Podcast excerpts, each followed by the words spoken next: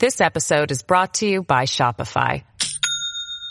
Do you have a point of sale system you can trust, or is it a real POS?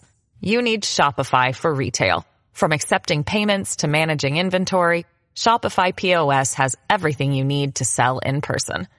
Go to shopify.com slash system, all lowercase, to take your retail business to the next level today. That's shopify.com slash system. Welcome to the 5 o'clock show. It's time for Common Sense. Now, it's Cats and Cosby with John Catsimatidis and Rita Cosby, standing for truth, justice, and the American way, bringing common sense to the world. Now, here's John Catsimatidis and Rita Cosby. And welcome to Cats and Cosby. The great John Catsimatidis is off today, but boy, is there a lot of news. This is Rita Cosby. Of course, Alvin Bragg, the New York DA, his record or lack thereof on crime on the hot seat with the House Judiciary Committee. And also over the weekend, Chicago, tons of protests. And wait do you hear uh, what the new mayor elect there had to say about it all. And joining us here in studio is the great Judge Richard Weinberg. Also, we have Rudy Giuliani who's going to be joining us and also talking a lot about crime and everything else. And also we have former Congressman Peter King, where King's Highway is named after him, the King and I, right? Everything. Rudy? Rudy's the one guy that didn't need an introduction. You just yeah. say Rudy Giuliani. I know, I know, because you can hear the smile. I, you know, I, I was waiting because I know Rudy's going to have a lot to say. Me, I never say anything. Never, never. Boy, Rudy, I can't wait to ask you first off what we were just talking about with Chicago. I mean, this is unbelievable. The Chicago mayor elect, uh, this is the guy who loses to Vallas. Brandon Johnson comes out. They're protesting all over the streets over Chicago this weekend, these teenagers. And he says, don't demonize the teenagers. That's his response. Wow. Well, I think we knew that, right? But I guess it's one thing to know it. It's another thing to see it. But we knew that he was a defund the police, Black Lives Matter, uh, and remember, the Black Lives Matter. Let's let's get straight. Is a kill police organization that's run by communists who would like to overthrow the United States. All you have to do is read about them, and they tell you they're not shy about that. Everybody else lies about them, but they will tell you, you know, pigs in a blanket, fry them like bacon means kill the police. Police killings have gone up. So these are two terrible organizations. So what would you expect from this guy? Uh, the only thing I'll say about him is at least he doesn't pretend half the Democrats make believe they're not like that, but they are. I mean, half the Democrats make believe they're trying to protect us and they let all the criminals out. He lets you know, I'm going to let all the criminals out. How scary though that that's his solution. Uh, wait, what does that say, uh, Judge Weinberg? Your thoughts? I think Chicago is lost. I think uh the uh-huh. state of Illinois is lost. You cannot have a governor like that for four, or a mayor like that for four years. You have Pritzker, the governor, who signed this ridiculous everybody gets out of jail free on no bail in Illinois. It's a terrible, terrible law. Now you combine it with Chicago, the major city. What do you think is going to happen to Chicago? People are fleeing. All the major corporations are fleeing. All the productive taxpayers are fleeing. People create the jobs are fleeing. Where's your economic base for the state of Illinois and Chicago?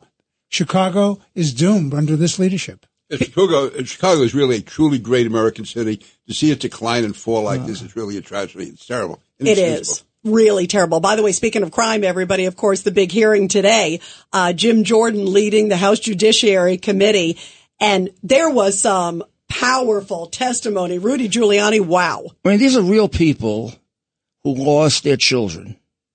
And the way the Democrats treated them as if they were political operatives of some kind, uh, they have no heart. I mean, the, the uh, somehow in their left wing, uh, help the criminal communist ideology. Uh, the human being is lost. You, you look at, you know, these are people that would not be dead if it wasn't for, for Bragg. I mean, it's just real simple. Under any sensible DA, they would be in prison being held for crimes. Uh, I calculate, and they, they came up with the number 6,000 today. I calculated about 7,000 people are on the street today that would have been in jail when I was the mayor and, and this gentleman, uh, the judge here. This fine gentleman, uh, uh, Judge Weinberg. Peter Vallone was the head of the city council. uh, probably would have been in jail when Bloomberg was the mayor. Absolutely. That are on the street now. 7,000 predators on the street now. They're the ones committing the crimes. And Bragg has them there. And if it isn't Bragg, it's the guy in, in, in, uh, in the Bronx who imitates Bragg. I except for Staten Island, he sort of sets the standard now. So, Rudy Giuliani, where do we go from here? Because the Democrats, Bragg's office came out, by the way, a little bit ago and recited again that it was a political stunt. Uh, that this is just all about politics and it's sort of Republican payback for the Trump you know, indictment. That's kind of ridiculous. They spent, you know, five years all about politics with their ridiculous hearings, right? I mean, uh, I used to, I, I, I used to call him Fatso, but now you can hardly, hardly see him, Nadler. I mean, uh, Nadler used to get up and give those ridiculous statements that were total lies. Remember, this man lied to you for four years about Russian collusion. He deliberately lied to you about something that didn't take place, that Hillary Clinton paid for. So, and that wasn't political. And I guess it is political, but it's political to save our lives. I mean, this, these are real, honest political problems. We've got an administration in New York City and in Albany that gets people killed. Adams says the right things and does all the wrong things. He may be worse, actually. I mean, I don't know if uh, harder to be worse than De Blasio. I'd love to see what Pete thinks. At least De Blasio let you knew, uh, let you know what he was. He was a communist. He hated the police. They hated him. Adams comes in. I love the police. I'm going to do this. I'm going to do that. And we have more crime. Actually, I heard your interview with Laura Curran today. I think he says some of the right things and then disappoints me he doesn't follow through. I think he is an excellent police commissioner. I wish he was given a free me hand. Me too. And, uh, no, uh, right so far, it's a lot of talk and very little action. And in some ways, that's more, uh, don't you think some ways that's more difficult for the public uh, to well, deal with? Well, Congressman and Mr. Mayor, I'll tell you what troubles me. You have uh, the budget negotiations going on up in Albany, and one of the big issues is changing the discovery laws and so-called bail reform laws. And now they've just put lipstick on a pig on these negotiations. Yeah, tell they, everybody, by the way, Judge Weinberg, there's some new news that just broke a yeah, little boy, bit he ago. Just explained it to me. It's terrific. yeah, this is the problem. They think a good deal is taking away the obligation to find the least restrictive alternative to that, bringing the person back for trial. That's what they say, least restrictive, but in violent cases. As the mayor and I were talking about before we went on air, the problem with that is judges should have absolute discretion in all cases to hold somebody in who's a threat to public safety. That's the rule in 49 of the other states and in the federal system, as the mayor knows when he's the U.S. attorney.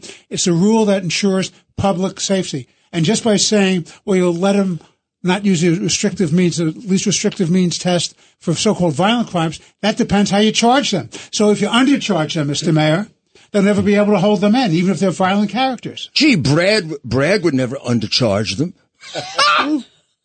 By the way, 52%, and they repeated this again at the hearings today, guys, 52% of the felonies were reduced to misdemeanors. Uh, only 50% of convictions even after that. That is a stunning number, Rudy Giuliani. Well, you know, as a professional prosecutor, the 50% conviction rate is ridiculous. Well, remember, prosecutors and defense lawyers are not equal. Prosecutors get to select their case.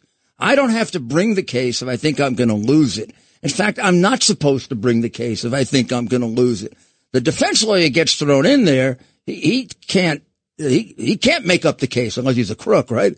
So, I mean, basically, a prosecutor's rate of conviction, it's bad if it's 80%. It should be 90, 95%. A, a defense lawyer who had 50%, everybody would want him. right. Of course. Yeah, right. And in fact, by the way, that's what people are saying today about Alvin Bragg. There are a couple, like, uh, of course, Republicans who are saying he's more of a defense attorney than a district attorney. Yeah, I mean, those are good numbers for a defense attorney. Those are tragic numbers for, for, for a prosecutor. Well, and let's bring in, if you could, can you stay with us for a little bit, Rudy Giuliani? Yeah, yeah, sure, sure. Fantastic. We want to bring into the conversation. We now have a New York City councilman from Queens, a Democrat, Robert Holden. Councilman Holden, you testified today too, uh, at the hearing. Uh, this is Rita Cosby and we also have Judge Richard Weinberg. We also have Congressman Peter King and we have New York's best mayor ever, Rudy Giuliani with us here in studio. We got a great studio today. Um, walk us through, if you could, Councilman, what your message was today at the hearing. Well, by, by the way, it's such an honor to be on with uh, the mayor of New York City, the best mayor ever, Rudy Giuliani. But it, uh, it, it was really um, it was very interesting because the Democrats kept bringing up Trump. Obviously, you heard that. And then the Republicans wanted to talk about crime and and all the crime that's going on in New York City, the quality of life. And I said, and I, I'm I'm sure the congressman is there. Um, he's lived through New York City. Certainly, Rudy turned around New York City. Uh, we all lived in the city and saw it turn around during the Rudy Giuliani years, and we know what it takes. It, the blueprint is there. Uh, Rudy and, and Bill Bratton uh, did it right? And then Mayor Bloomberg continued it. And then who unraveled it?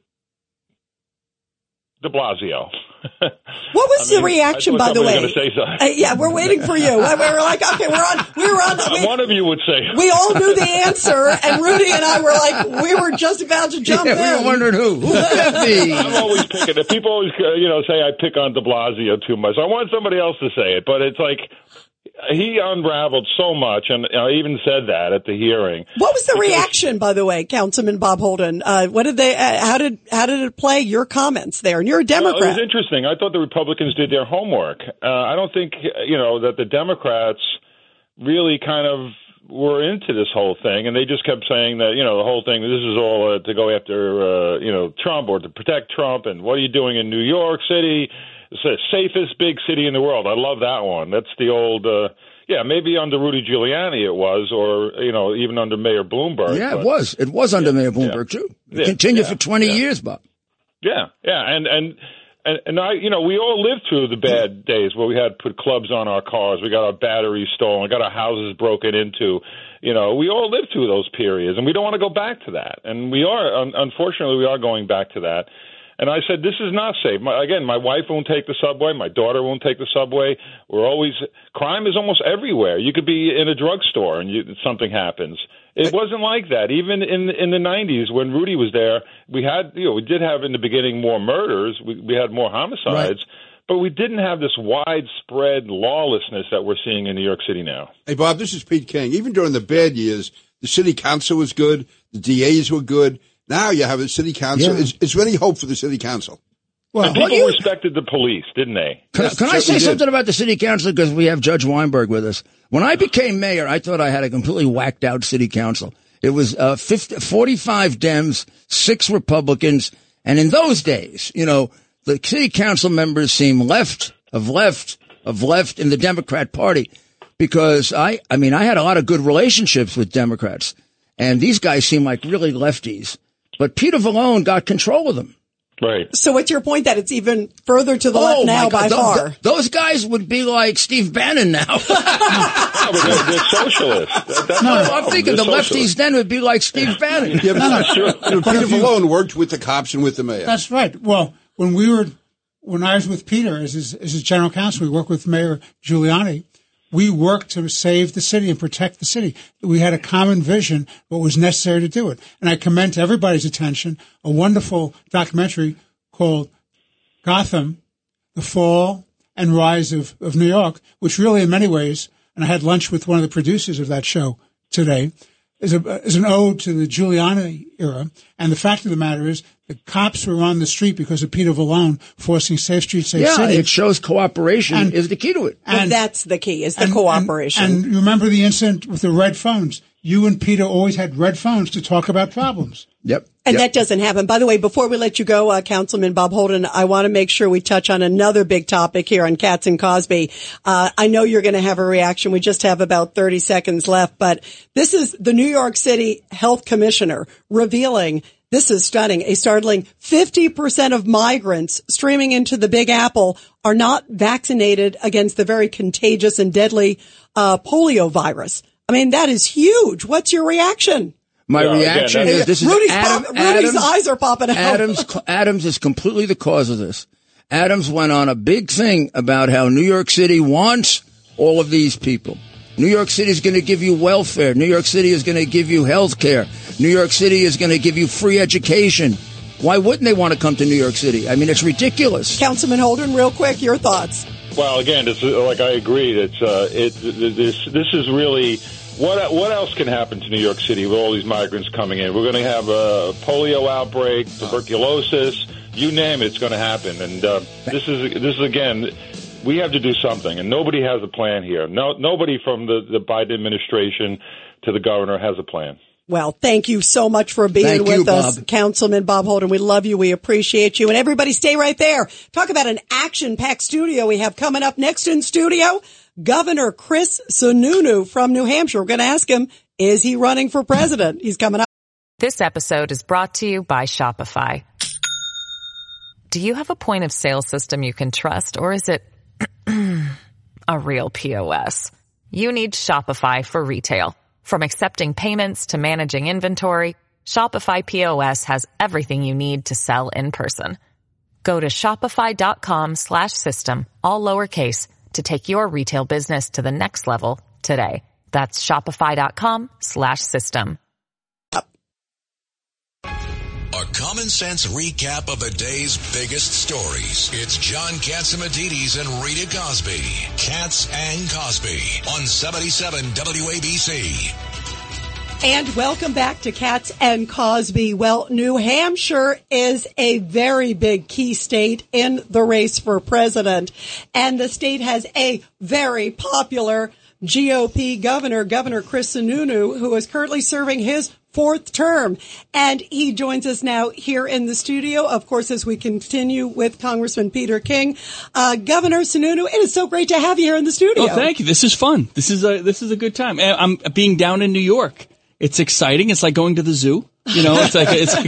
Like I get to come zoo. down and you get to see kind of all the liberal snowflakes and you know remind them that uh, you know ask them just to for a little thank you every now and then to remind them that everything that is made, produced, grown, all the food in the world, it all comes from the red state. So you just got to remind them every once in a while with a little poking and prodding. Well, I think they're used to it Hmm. because a lot of people, by the way, are fleeing New York, sadly. Um, you know, I want to talk, you recently went to the NRA. Yeah. Um, you talked about gun rights, also talked about sort of federal government versus states' rights. What do you say as you are here in New York and you're seeing, obviously, a lot of crime, unfortunately? Yeah, look, I mean, you got to get to whatever you're talking about when it comes around firearms and safety and safe communities. Uh, you got to get to the crux of the issue. We, no one is immune from a, a mass shooting or a school tragedy. I mean, we see that all the time now. It is a, an, a, an epidemic, if you will.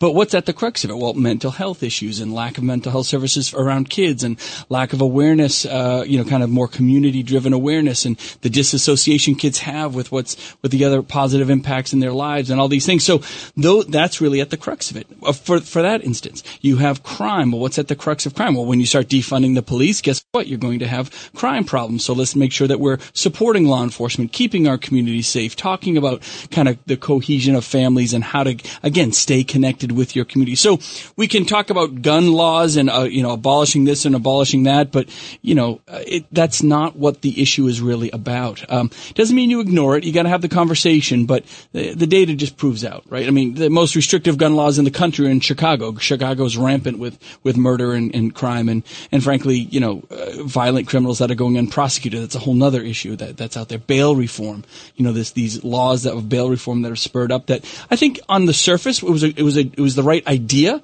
but, uh, in practical application it hasn't worked, right? It's really created a lot of problems and really kind of, excuse the pun, put the handcuffs on police officers in terms of what they can do to keep, keep communities safe. So at the end of the day, I, I'm an engineer by trade. I was a civil and an environmental engineer and I just always want to redesign the system for a better outcome. That's all that matters is the result. Governor, you mentioned the gun laws. When I was in Congress, I voted for a number of those laws. But if all of them passed, they were all enacted, they would have a minimal impact on crime.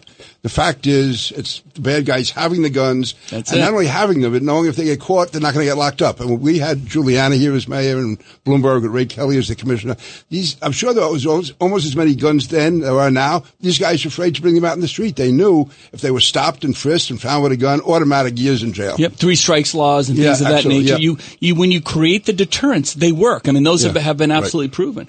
So, um, again, you want to be sensible. You know, we're one of the most pro Second Amendment states in, and firearm freedom states in the country, and constitutional carry and all of that sort of thing. And we're also ranked uh, the one of the safest states in the country because we support law enforcement and we we make sure we're connected to communities. But make no mistake, no one is immune right? No one is going to pass enough laws that uh, the the mass shootings just stop in their state or violent crime just absolutely stops because of some law that we haven't thought of yet. Even red flag laws. Again, they they sound great, but I was looking at a, at a piece of, of data recently that said the red flag laws in Chicago of the 1,800 murders that have happened in the past two or three years, I think red flag laws were implemented four times, something like that. So, okay, uh, maybe a decent idea, but in practical, impl- impl- uh, when it tried to get in, um, enforced, it didn't really work. So what's the solution, Governor Chris Yeah. Sununu of New Yeah. Hampshire? What's the Uh, solution? well, for me, for me, a lot of this is driven on mental health. That's where a lot of my focus is, and and around undiagnosed mental health for kids, and and having uh, response teams, right? Having teachers be part of it. Your, your kids are in school most of their day, right? So let's make sure teachers. I passed a law that said every teacher needs at least two hours of mental health and suicide awareness training. Very simple. Right, so that they understand the warning signs and what me, might be there and what what to do. what I about passed- armed guards? What about armed, whether it's veterans Absolutely. or Harden your schools. So I invested about $60 million into better lockdown systems, communication systems, SROs, our school resource officers, uh, hardening of the schools, and, and allow and making sure that that can all happen. Communication is a, is a big part of it. You know, if there's a crisis, uh, how do you respond? Whose responsibility? Those chains of command. We've seen that unfortunately time and again not work out. But in New Hampshire, we have systems that we know, God forbid something should happen, systems that we can rely on that know that we're going to get the best response fastest. But, uh, but look, it's, it's not about ignoring the problem. It's really about addressing all the issues at the crux and being sure that you can respond uh, appropriately. you know, uh, you've had great success in New Hampshire, uh, Governor Have I? Yeah, you Well, have. Let's talk about way. some of those amazing poll. Well, no, I- I'm just kidding. by the way, a lot of don't have people, all day. Yeah, we don't Oh, have all my day. goodness. Yeah, you got the. You know, he's uh, King's Highway, and, and the King and I are named after uh, Right. Governor. You know, I mean the the Congressman King. Um, but let me let me start with you with um, property taxes. You've reduced property taxes by a hundred million dollars. Um, that's pretty Oh, impressive. that was last year. Yeah, I know, was but that's amazing. So my, my thing is really simple. When you have, I have, all- I have to balance the budget every year. And I try to, that's my biggest frustration with the federal government is that, look, let's take a step back. There's no more, there's no greater responsibility in government and in, in the private sector too than managing other people's money. Right? You took time from your family. It's your blood, sweat, and tears. You worked hard. That's your money. Now, when you entrust it to someone like a governor or a legislature, they darn well better treat it responsibly. And so we, I have to balance my budget every year. I have surpluses every year. I cut taxes every year and we still have these massive surpluses so we don't create more government. We- We're we- we fantasizing send about it in New York. We send You it back to property taxpayers and we say, here, we're going to send you cash to offset your property taxes or the, what is typically a town project. Maybe it's a town road or a town bridge. We'll pay for that, right? So we send cash back to the cities and towns just to give everyone that economic freedom because it's, it, it ain't my money. Well, if we it's cut yours. to the chase, is there a lane for a governor from New Hampshire with a record like yours to run for president? Uh, In the Of course. abstract. In the abstract. No, or, or in the very real Okay, today. Let's okay. talk- Yes. No, uh, look, there's no doubt people are looking for someone who, if, that is results driven, right? And by the way, never buy that, well, I only had four years. I didn't have enough time to do what I needed to. Do you know I have to get elected every two years as governor? And if I don't get enough done, I can't go complain to the citizens I didn't have enough time. I, I had Democrats clogging it up. I work with Democrats, Republicans. I always get my conservative agenda. And I can done. identify with you to this extent. I've been up in New Hampshire for a few presidential campaigns with different candidates. They are the toughest people to deal with. Everybody Yes. in New Hampshire thinks he's going to pick the next president. Got to earn it. Oh my God! They Look, we, we, we, we need to look you in the eye, right? You're a presidential candidate. We're going to look you in the eye. We're going to buy off on you as a person even before we get to the politics, right? And that's, that's, I think, why we have such high voter turnout, Right. such high participation, and why we're so damn good at the first in the nation primary. So I'm going to follow up after Congressman King. Uh, you said there obviously seems to be a lane. When will you decide? Have you decided? No, I haven't decided yet. I mean, I'll probably decide this summer. Um, look, let's let's talk about Iowa for, for a quick second, right? Only about 15 or 16 percent of Republicans even participate in the Iowa caucus, which means 85, 80 to 85 percent of Republicans aren't even invited to the table. They're waiting for someone to invite them, someone that's affable, someone they can believe in, someone that's inspirational, someone that ain't just yelling at them all the time. I think we're all tired of that. Politicians yelling at each other. No one gets inspired by getting yelled at. Are you kidding? That's crazy. So you've got to be results driven with the right attitude. Uh, I think America's looking for it, whether it's me or somebody else. I mean, I'm, we're, we're very strongly looking at it, But there's a huge lane here to be a little bit different, a little more positive, a little more results driven with a record of success. And I, I think it can be transformative, not just for the country, but just the Republican Party. I want winners. Like I'm a Republican. I want Republicans to win in November of 24. And we are really bad at our messaging. Is it possible for Donald Trump to win the general election? No. November 20, it cannot happen. The math says, I'm an engineer, I'm telling you, there's no logical way it happens. Either, let's, let's keep it super simple.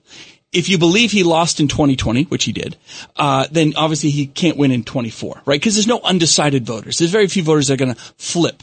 Now, if you believe, well, the election was stolen from him. Oh, okay. So he was a sitting president where the election was stolen, where the, the Dems stole the election from him.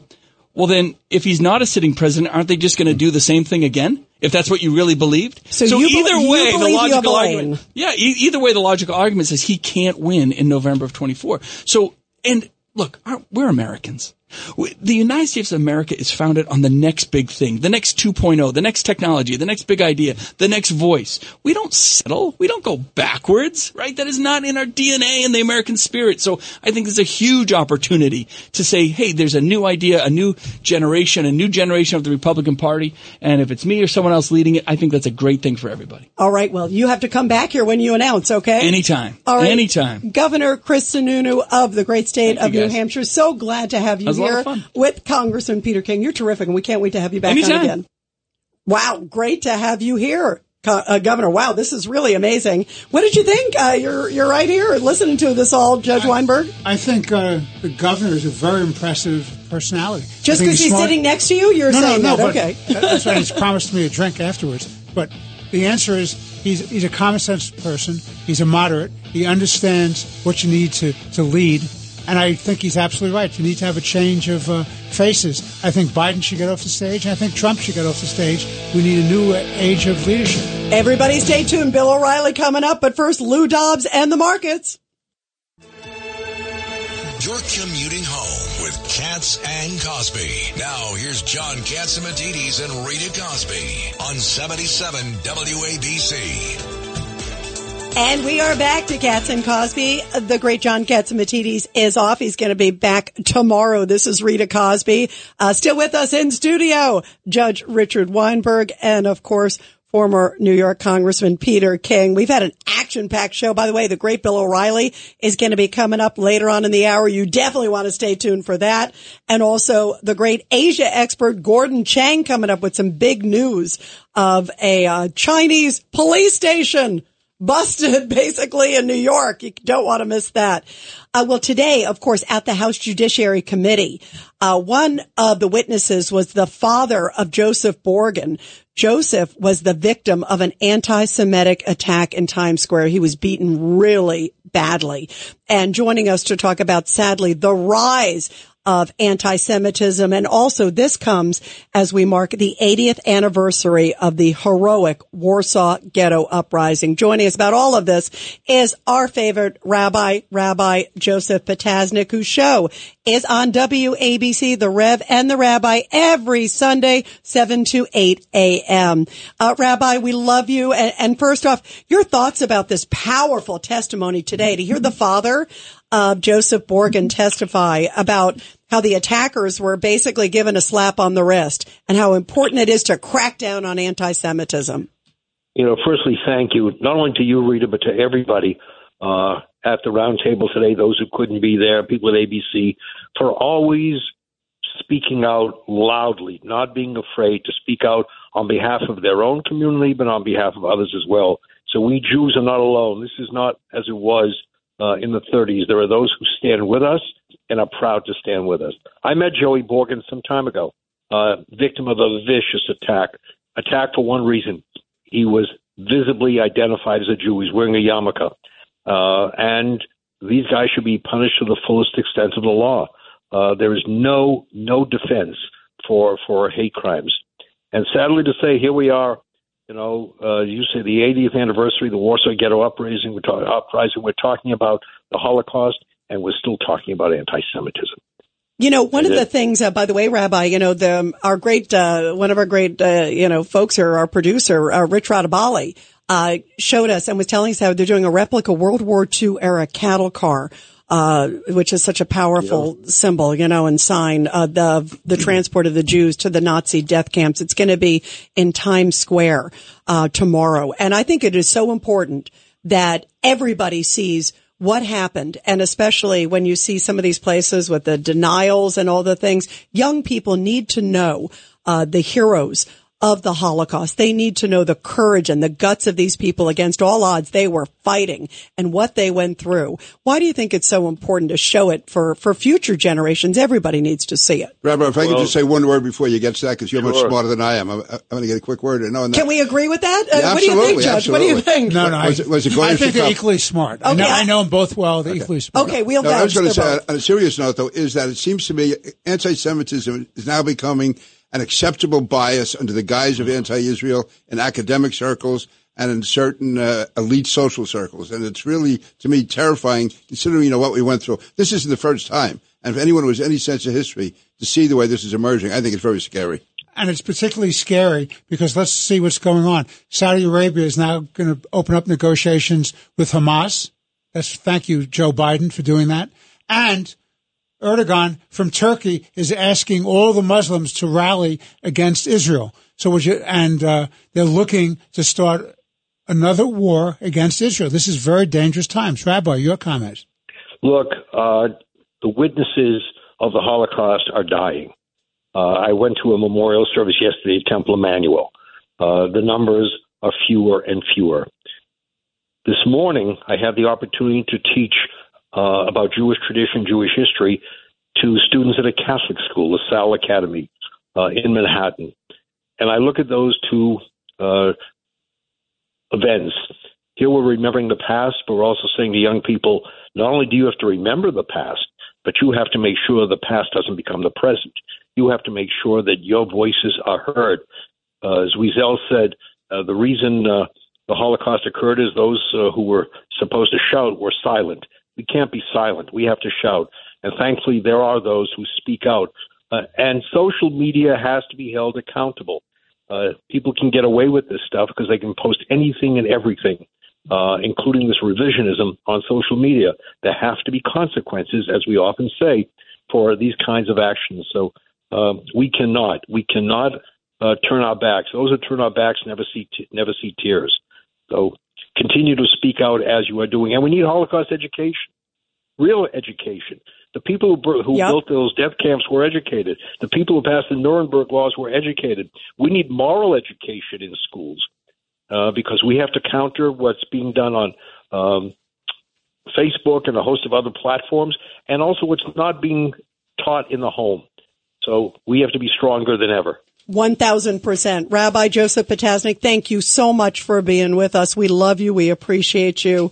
Uh, we stand with Israel and thank you for just this powerful reminder. It is so important. And again, the Rev and the Rabbi every Sunday, 7 to 8 o'clock on WABC. And Joe is my personal rabbi, just so you know. Oh, well, now That's I question, now position. I wondered. Uh, rabbi, I really liked you up until this moment. Wait a minute. Let me tell you, those confessions are 24 hours a day. Oh, my goodness. You know what? I could not ask for better friends than you and others at ABC because I, I'm an only child. My parents lost their children during the Holocaust. I'm a product of this second marriage. So I appreciate family and your family. Well, Thank we you. love and you. also, Rosemary sends her love. She just texted me. Thank you. Thank you so much. And please send back. All right, Rabbi, thank you very much. We love, we'll adopt you anytime. Thank you very much. We love you. And now, of course, another one of the big headlines that happened today, uh, New York residents uh, basically been charged tied to undeclared Chinese police stations in New York. And this comes as, of course, the rhetoric is ratcheting up between China and Taiwan. And joining us now is the great Asia expert, the best one out there, Gordon Chang. His Twitter is Gordon G. Chang. Uh, Gordon, first, your reaction about these. They busted also, by the way, 34 Chinese just a little bit ago, uh, nationals tied to kind of creating these kind of fake police stations in New York City, spying on American residents. This is wild. This is wild, and it's good for the Biden administration to do this. But the question is, why wasn't this done earlier? And we got to make sure that we roll up all of the Chinese agents in the U.S. They've only arrested uh, or indicted two of them. Um, the other uh, 34 um, actually are in China and elsewhere in Asia and remain at large and probably will never see the inside of a federal courtroom. But it's good that the, the United States has done this, at least to send a message to Beijing we know who's doing this and we will go after you. One other thing, Rita, um, these 34 or so um, could not have done this without the approvals of those at the top of the Communist Party. We should be indicting the Politburo Standing Committee, including Xi Jinping. Yeah, take it to the top. You're right. Nothing happens there uh, without the top. Judge Weinberg. Gordon, it's Richard Weinberg. You've written some very interesting articles recently, as you, as you always do. One is you're talking about China's war warnings, so they keep threatening war against Taiwan. And the other piece I thought was fascinating was you say Biden's policies are emboldening China to invade Taiwan. Would you tell our listeners about these articles? Yeah. The the second article um, basically shows that China can be deterred because um, of a recent incident where China actually declared a three day no fly and no exclusion zone um, north of Taiwan, and this was meant to intimidate Taipei. But this three day exclusion zone was actually cut back to something like 27 minutes um, through pressure from Taiwan and through aviation agencies that uh, got in touch with Beijing. The point here is that there are things that we can do to prevent a Chinese attack on Taiwan, but we're not doing them. And unfortunately, right now, we've got policies that are actually encouraging the Chinese to go forward with an aggressive act that could start history's next great conflict. What would Gordon? What would you suggest that the United States do as a matter of policy to push back on China's aggressive agenda against first Taiwan? Thing is, first thing, the president of the United States needs to publicly declare that the U.S. will defend Taiwan, um, and he needs not to have his subordinates contradict him, as has occurred in the past. Second thing is, I think the president should offer to recognize Taiwan as a legitimate government of that island we should be offering a mutual defense treaty, pre-positioning supplies in Taiwan, which we generally did not do with regard to Ukraine. And we should be offering to base a small tripwire of American forces there, something which has kept the peace on the Korean Peninsula. We've got 28,500 American troops in South Korea. Um, South Korea and the U.S. would be totally overwhelmed by North Korea, who has a far superior military. The North Koreans don't attack because the Americans are there. The principle applies to Taiwan as well. And real quick, Gordon, we just have a few seconds left. I just got to ask you about this. China criticizing U.S. sanctions on fentanyl trade, saying that they undermine U.S. Beijing relations. That is amazing. Yeah, and they say, well, you know, this undermines cooperation. Well, Beijing hasn't been cooperating with us on fentanyl anyway. They've been putting their diplomats in support of the fentanyl gangs. They're laundering, the fentanyl gangs are laundering their proceeds through the Chinese state banking system. Go after the Communist Party, which is the real criminal here. Yeah, absolutely. You're right. I mean, it is unbelievable. And meanwhile, Biden is like tiptoeing around on all of this. It is crazy. Um, Gordon Chang, we love you. We really appreciate you being here on Cats and Cosby. And again, everybody check out Gordon G. Chang on Twitter. He has the best stuff. Thank you, Gordon. Thank you, Rita. Thank you so much. And everybody stay right there. Coming up, the great Bill O'Reilly coming up next. And you know, he always has some blockbuster stuff. Stay with us.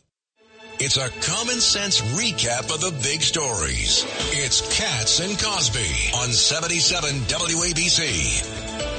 And welcome back to Cats and Cosby. The great John Catsimatidis is off today. He'll be back tomorrow. We continue in the studio with Judge Richard Weinberg and also former New York Congressman Peter King. And joining us now is the great Bill O'Reilly. Of course, he has close to 20 million books sold. Unbelievable. His new book is Killing the Witches. You know it's going to be another blockbuster. Every single one of his is. And of course, he hosts Common Sense with Bill O'Reilly every night, 9 to 10 p.m. on WABC. He's also on Sid and Friends, and you hear him on other shows. He is the best. Uh, Bill, it is great to have you here. And I want to ask you this, first off, this big news about Chicago. I'm sure you saw like, you know, you know, mini riots. It was like basically over the weekend and this new mayor elect who just won, who's to the left of the left of Lori Lightfoot, came out and basically said, well, it's not constructive to demonize teens and these people who are torching cars and, doing destruction all over the place. What what is your reaction? What's your thought about the future of Chicago? Well, I mean, this is standard issue for the progressive movement that you don't hold people accountable for what they do. You make an excuse for them. So the excuse that the uh, new mayor of Chicago uh, put forth is that the uh, thugs who were running around um, Chicago, you know, three people were shot. Uh, there was destruction. Police were confronted. The reason they did this was they don't have enough space to play stickball or volleyball, or uh, that's the reason in his mind that they go and create mayhem. So, if you were a college student and you wrote that in a paper Rita, what do you think your grade would be? Depends which college, by the way. you know, that's true. If it were Harvard, you might get an A, but it's it's like a permissive parent if you don't discipline your children, they'll burn the house down. Hey, Bill, Bill, just think during the Depression. I mean, how many kids went around destroying cities because their mother and father are out of work? I mean, this is, to me, just a lack of responsibility, we're creating a whole generation which thinks they're, they're entitled to a living. Well, it's easy to do because the Chicago uh, situation was generated by the internet. And somebody said, we're going to go down and cause trouble at seven o'clock, and we'll all meet here. And hundreds of kids showed up, mostly minority kids. Of course, that wasn't reported because it never is. Um, and then they decided to cause trouble because they know that they will not be held accountable. Now, there's an exception. The three kids who were shot, you know, by their own peers, um, they paid a price. But believe no one else will. The old book, Lord of the Flies. I recommend it to all WABC listeners. Read that book. Human nature will go out of control unless there is accountability and discipline. And speaking of which, big hearings today, Bill O'Reilly. Of course, at the House Judiciary Committee, they took it as a filled hearing to New York, putting basically Alvin Bragg uh, on, uh, you know, on display, if you will, his lack of prosecution. What was your reaction to just the fact the hearings took place here and, and Alvin Bragg's record on crime? He continues to say it's just one big political stunt by the Democrats, Bill O'Reilly. That's his reaction. By the Republicans. By the Republicans. Yeah, by the Republicans. Thank you. Yep. Right. No, that's all right. Rita and I have known each other for, I can do that. Um, it was political on both sides. So you got to be honest in your analysis if you want to have credibility. So the Republicans are trying to embarrass Bragg because Bragg indicted Trump. And the Democrats are trying to say, well, there was an actual statement came out of Bragg's office today that said, America, uh, New York is the safest city in America. Well, that's not true. And that's an insult to all of the crime victims over the past 18 months who have suffered at the hands of criminals who are not punished. But we live in a society where I don't know whether you'll see that on Eyewitness News on Channel 7 or the local news. When I worked Channel 2, you would have seen it, believe me. But now it's a gloss over, and whatever political tribe you belong to, uh, you throw out propaganda. And so that's that. And sadly, uh, the people of New York are left to shake their heads in the middle of all this, Bill O'Reilly. You know, I mean, that's the well, problem. They're doing more than shaking their heads, Rita. They're shaking their middle finger because it's bad. And Alvin Bragg is the, the real depressing part about all this is things are not going to get better under Hochul and Adams and Bragg. Adams, I'm giving a little bit of a pass to because and we discussed this last week on uh, on the Cats and Cosby show. He wants to do the right thing, but he doesn't have the courage to break away from his progressive base. That separates him from De Blasio, who did not want to do the right thing. So there's a degree there. Bill, do you think there's any chance, though, of Adam somehow realizing that this guy's a chance, uh, uh, have a national reputation for himself. Is a you know, real opportunity to, uh, again, show he can get the job and cut himself loose from all these characters here in New York that have the worst reputation possible. Who are we talking about here? Adams, Eric Adams. You know, it would take a lot of courage for Adams to reject the progressive philosophy and the big money people that provided him the funds to get elected. In fact, I can't think of a politician who's ever done that. Ever. Wow, Judge So I Weinberg? don't think it will happen. Bill, it's Richard Weinberg. And what do you think about uh, Governor Hochul's leadership or lack of leadership in this budget fight and changing the, the criminal justice laws? I, I think it's becoming clear that the legislature in Albany does not respect her. They see her as somebody who can be ignored and manipulated. The exact opposite of Andrew Cuomo. So you might not like Andrew Cuomo, and there are a legion of reasons not to like him. But the legislature feared him. They do not fear Hochul at all. And you know, Bill, I want to get to another topic I know you're hot about, um, and this is something that is wild. Uh, Albany banning Native American names from schools. Talk about that. Well, schools used to be run by the local school districts, you know, the folks, where we pay our school tax and then we go in and uh, debate about what's good for the kids in the public schools. That's the way it used to be. But under the socialist system that we have in Albany, Albany wants to control every facet of life in New York. And now they're saying, you schools, if you have a nickname of your teams, the Chiefs or the Warriors, if you don't change it, we're not giving you any state aid. This is what totalitarians do. And this is what's underway. I think they're going to sign it tomorrow. It'll become a state law. You better do what Albany tells you to do, or they're going to cut off your money. That's totalitarianism. I wrote a book, Killing Crazy Horse The Merciless Indian Wars in America. And I actually had somebody in my publishing company go, Well, we can't use the word Indian. And then I said, You're not putting the book out then. History is history. Bravo, bravo. Well, Bill O'Reilly, everybody's going to be tuning in tonight. You always have a blockbuster show, 9 to 10, Common Sense with the awesome, great Bill O'Reilly on WABC. Bill, thank you for joining us. Always a pleasure. Thank you. Thank you. We love you, Bill. Thanks so much. And everybody, what do we stand for here? Truth, justice, and the and the American American way. way. Have a great night, everybody.